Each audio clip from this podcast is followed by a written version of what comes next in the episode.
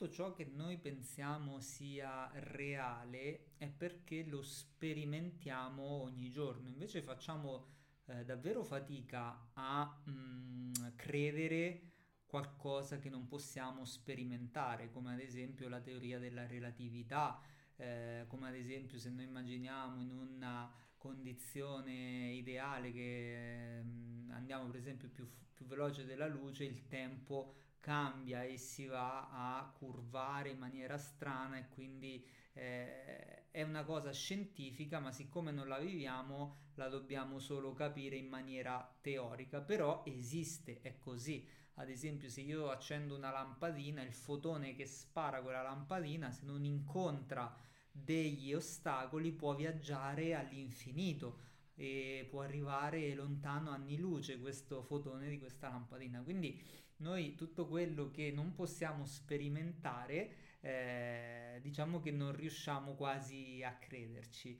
Ebbene, di queste cose che non possiamo sperimentare, mh, mm, la filosofia yoga ne è piena, ma non le possiamo sperimentare perché eh, non ci impegniamo a metterle in pratica. Ad esempio, se parliamo ad un fisico di queste cose, diciamo di fisica, appunto per lui è quasi la normalità perché le sperimenta magari in laboratorio, perché magari le sperimenta, l'ha studiate da una vita e quindi sono cose normali. Per uno yogi invece la normalità appunto è parlare in termini proprio di energia anche da un punto di vista eh, differente rispetto a quello proprio della fisica classica. Perché in realtà noi con le pratiche le sperimentiamo. Quindi esatto. Per chi ascolta e non è dentro, magari non fa le pratiche, può sembrare soltanto teoria.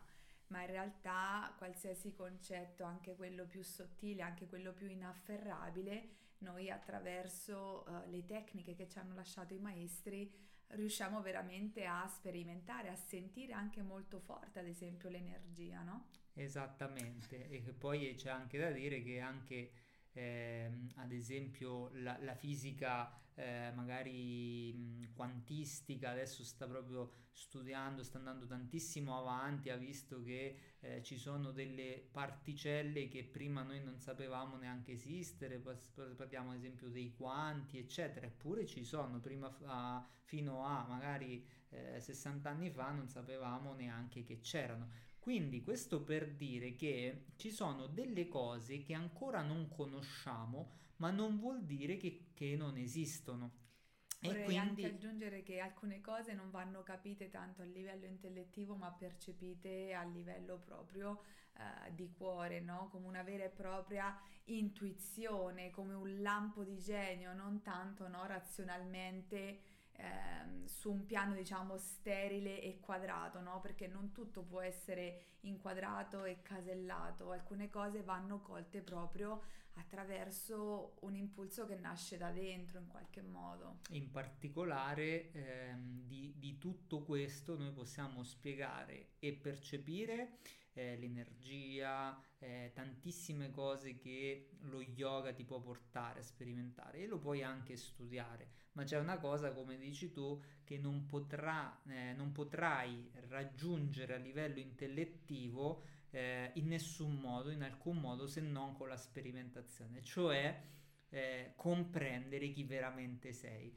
Questo non si può studiare in alcun libro perché l'unico mezzo che hai per comprenderlo appunto è eh, sperimentarlo tu stesso, no? E questa sì. è una cosa bellissima. Quindi benvenuti al nostro podcast che parla di consapevolezza, filosofia yoga, benessere e molto altro. Io sono Steven Tamburo, nutrizionista, istruttore in meditazione e con me Irene Alberici, istruttrice di Ananda Yoga.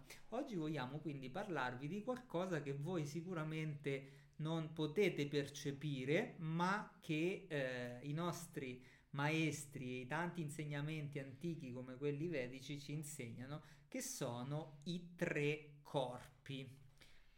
Allora, cosa possiamo dire di questi tre corpi? Uno sicuramente lo conoscete perché fa parte di quello che è eh, tastabile con mano, che è il corpo Fisico. come lo conosciamo nella medicina, quindi il corpo fisico. Però... Sì, fatto di neutroni, protoni, elettroni, eccetera, eccetera.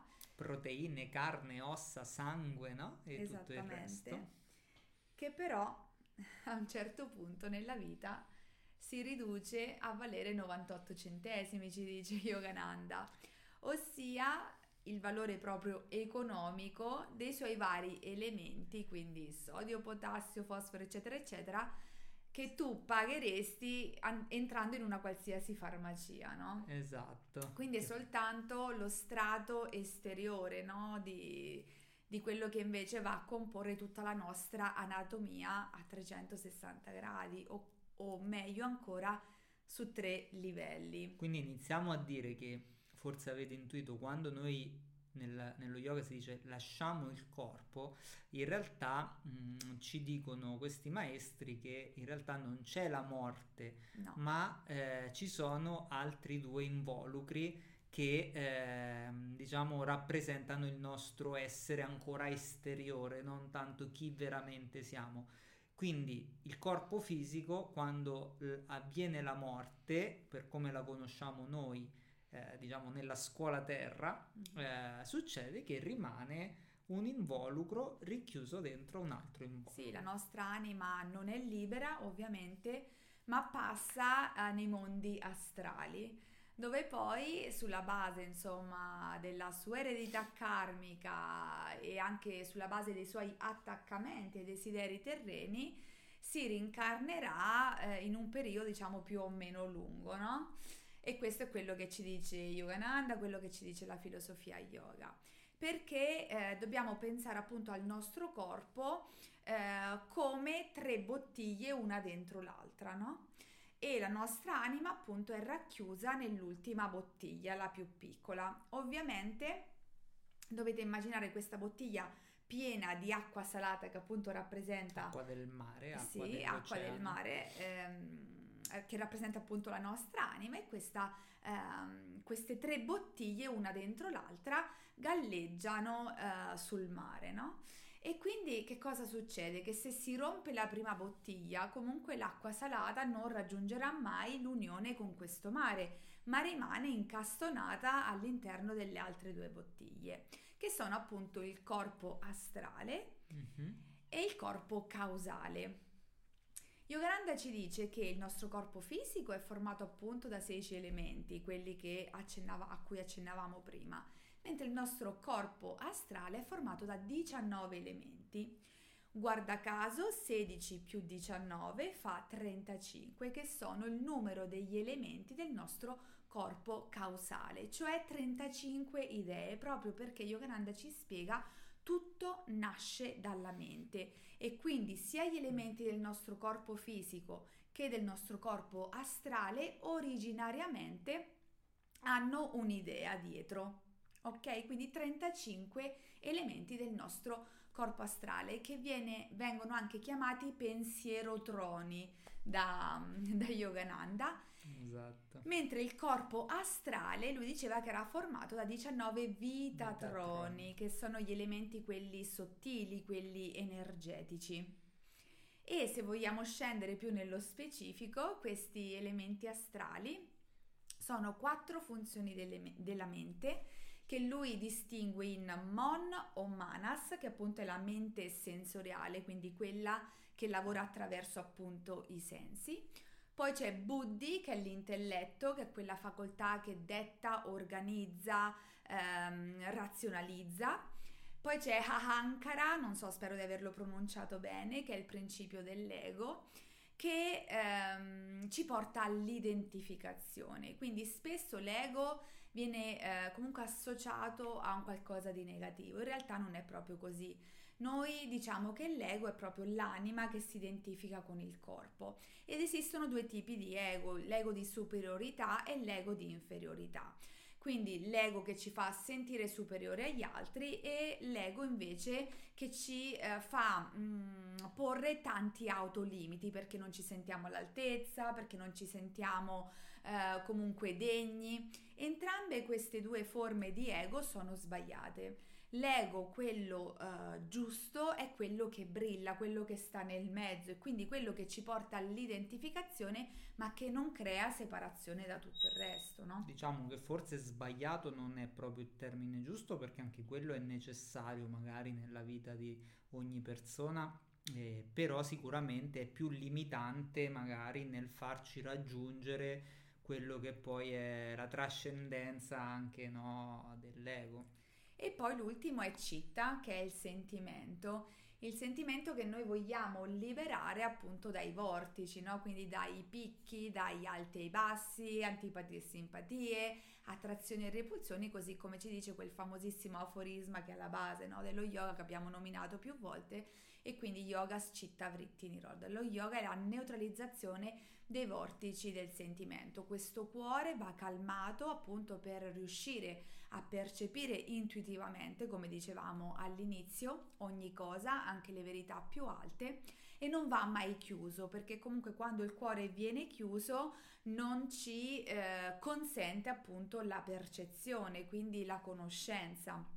Proprio in questo esempio, infatti Yogananda faceva l'esempio che dice Manas, la mente, è come uno specchio e eh, l'intelletto invece è ciò che viene riflesso nello specchio, quindi ad esempio una macchina, quindi la mente che è lo specchio che quindi è diciamo in grado di osservare tutto e l'intelletto riesce a eh, decifrare quel messaggio che viene visto dalla mente. Guarda, c'è una macchina. Poi arriva l'ego che dice, ah, attenzione, quella è la mia macchina e fino a qua non c'è assolutamente nulla che non va.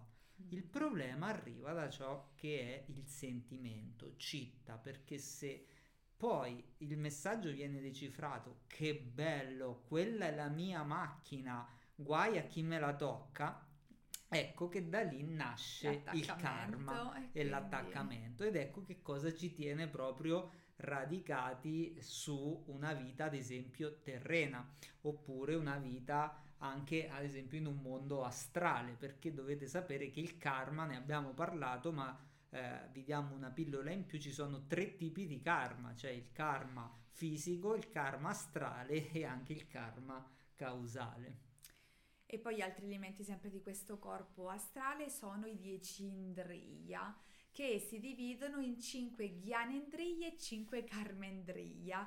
Questi Indriya vengono ad esempio rappresentati nella Bhagavad Gita con Krishna che, che è l'auriga nella, nella storia della Bhagavad Gita che tiene alle redini 10 cavalli. Che cosa sono questi Gyanendriya? Sono appunto i nostri sensi, quindi olfatto, vista, gusto, tatto e udito. Mentre i 10 Karmendriya sono le nostre eh, facoltà di azione, quindi la facoltà di procreazione, di camminare, di parlare, ehm, di espellere e anche di fare l'esercizio manuale. Quindi anche queste funzioni fanno parte del nostro corpo astrale. E arriviamo agli ultimi cinque elementi che sono le forze praniche o value, eh, perché voi dovete sapere che mh, mm, noi riceviamo prana dall'universo, quindi energia, attraverso il midollo allungato, che è questa zona, questo piccolo avvallamento che è dietro il nostro collo, alla base diciamo del cervello. E questo prana che noi riceviamo, questa forza vitale che noi riceviamo dall'universo, poi una volta che diventa prana individualizzato e quindi entra all'interno del singolo individuo, si divide in cinque eh, flussi appunto pranici e uh, ogni flusso è collegato ad una funzione, ad un particolare chakra, addirittura anche a un particolare elemento, ma magari approfondiremo, in un altro pod- podcast. Sì. Comunque è interessante notare questo che hai detto perché dovete sapere no, che cos'è che ci tiene in vita, no? Cioè noi fondamentalmente se tu prendi, mm, come fa l'esempio Yogananda, un cadavere, lo riempi di acqua e cibo e, oppure gli metti aria, non è che questo vive se ha lasciato appunto la vita, il corpo. se si è staccato, si è staccato questo filo perché è proprio questo filo vitale. che poi è bello perché lo troviamo in numerose tradizioni lo chiamano ad esempio anche il filo d'argento viene chiamato in tanti modi cioè proprio che è quel filo che ci dà la vitalità cioè la vita la vita nell'essere umano quando spermatozoo e ovulo si incontrano arriva praticamente questa scintilla di vita che è come se l'anima praticamente entra nel corpo fisico e quindi va a formare quello che poi è l'embrione, il feto, eccetera. E, eh, l'anima proprio in accordo con il karma dell'anima con il karma, determina anche no, le sembianze proprio fisiche, i nostri tratti, fisiche, così come tutta la nostra evoluzione, il nostro cammino no, Questo evolutivo. è bellissimo. E, e, e, è bello perché poi uno dei primi appunto organi che si forma è proprio il midollo allungato che è anche la sede dovete sapere dell'ego ma qui poi ne parleremo magari in, in altri occasioni. video nei nostri seminari. Poi approfondiamo sempre questi aspetti che sono quantomeno interessanti da sapere da conoscere indipendentemente che uno poi ci creda o meno. Oppure no e questi tre corpi vanno a formare cinque involucri addirittura, no? che fanno parte della nostra anatomia, però anche qui stiamo per aprire insomma una parentesi che magari è meglio approfondire eh, in un altro podcast esatto. si chiama Noi cinque coscia quindi forse è un termine che avrete sentito può darsi nominare se siete un pochino interessati alla filosofia yoga esatto poi è interessante perché ci sono ad esempio gli alimenti gli integratori che possono agire per esempio sulla salute eh, solo se il problema risiede fino a un certo livello di questi corpi energetici perché ci sono cioè, delle malattie ad esempio sempre secondo la filosofia yoga eh, che partono da livelli più esteriori rispetto al corpo fisico eccetera e quindi neanche l'integratore neanche la, diciamo, la, mm, la, l'alimentazione, la pillolina. eh, la pillolina può arrivarci, per questo poi arrivano in aiuto tutte le pratiche, tutto quello che sappiamo proprio per riarmonizzare eh, qualcosa, insomma un'armonia perduta. Sì, le pratiche proprio vanno a mirare per creare un equilibrio di questi flussi energetici interiori perché secondo la filosofia yoga la malattia insorge proprio quando non c'è più armonia del prana che scorre dentro di noi. Quindi, Quindi hai detto una cosa veramente importante. Parte prima tutto dal livello energetico che poi si va a manifestare, può essere a livello eh, causale di pensiero, quindi un pensiero errato, una falsa credenza che mi porta ad un loop a ripetere delle cose, che poi pian piano questa cosa scende, scende, scende fino a manifestarsi proprio nel corpo fisico, quindi può essere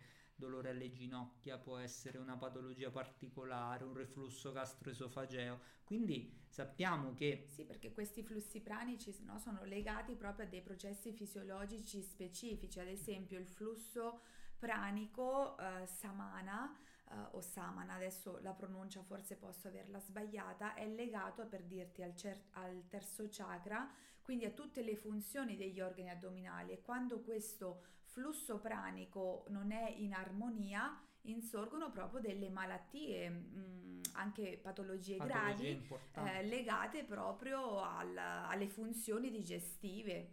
Quindi... Ci sono delle branche della scienza che stanno iniziando un pochino a studiare questo, ancora è molto precoce, però sicuramente si sta andando molto avanti su questi aspetti ed è veramente interessante. Ma ad esempio anche cose eh, diciamo più semplici come chi tende ad avere sempre freddo, mani fredde, eccetera, anche lì potrebbe semplicemente avere uno dei centri spinali energetici squilibrato e lì dipende poi da dove, la, da dove si parte e però si può riarmonizzare quindi eh, diciamo in, a livello anche energetico eh, lavorando proprio sul flusso ad esempio in questo caso Viana che è quello della circolazione e quindi lavorando a livello sottile a, su questo aspetto eh, anche determinati riflessi fisici possono essere insomma riequilibrati e neutralizzata insomma la, la patologia piuttosto che ehm, come dire l'interferenza eccetera quindi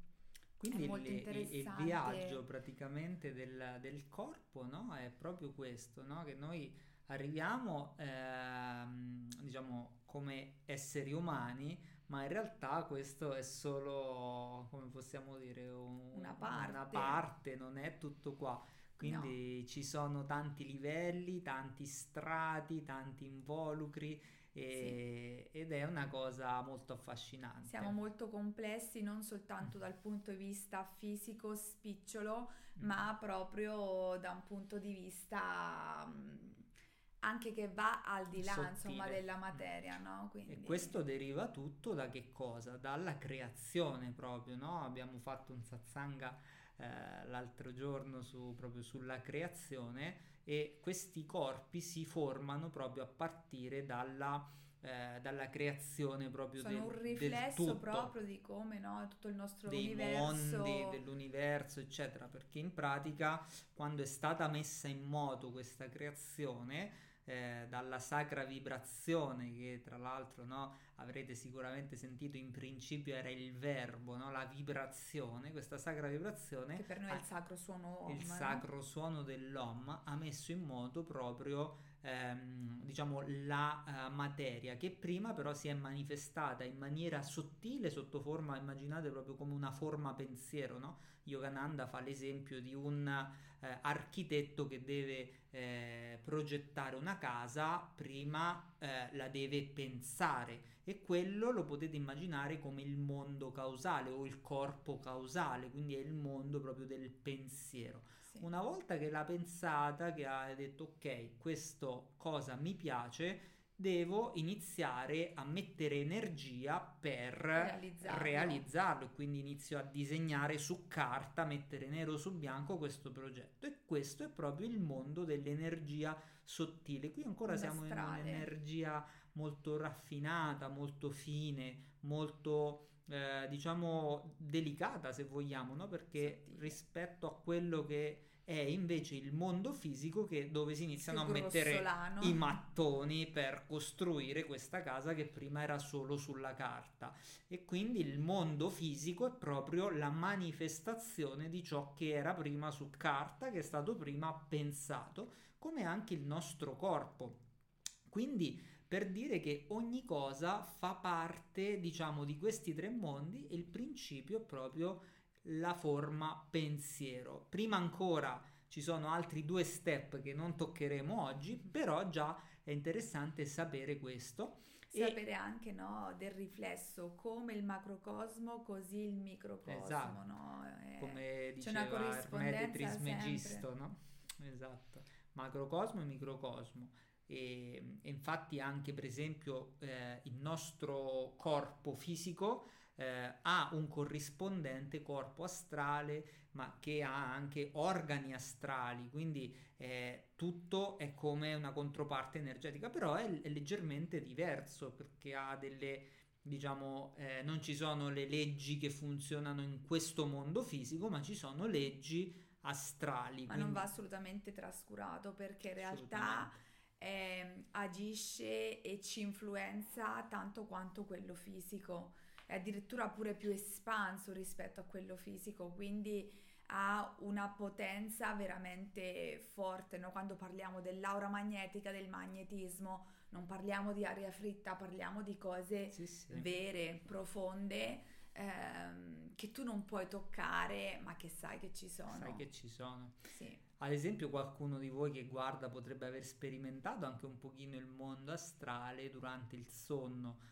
perché ci sono persone che durante il sonno, durante la notte fanno dei viaggi astrali, cioè escono proprio dal proprio corpo fisico, anche questa è una cosa interessante, magari un giorno parleremo proprio dei sogni, Yogananda ha parlato molto dei sogni. Sì, e... potrebbe essere un altro argomento. Ne abbiamo, ne insomma, abbiamo, di, dai. Per oggi direi che abbiamo detto tanto, sì. forse potremmo salutare i nostri amici e come Alla sempre prossima. vi ringraziamo. Se questi video vi piacciono condivideteli, commentateci e grazie per il vostro sostegno. Namaste. Namaste.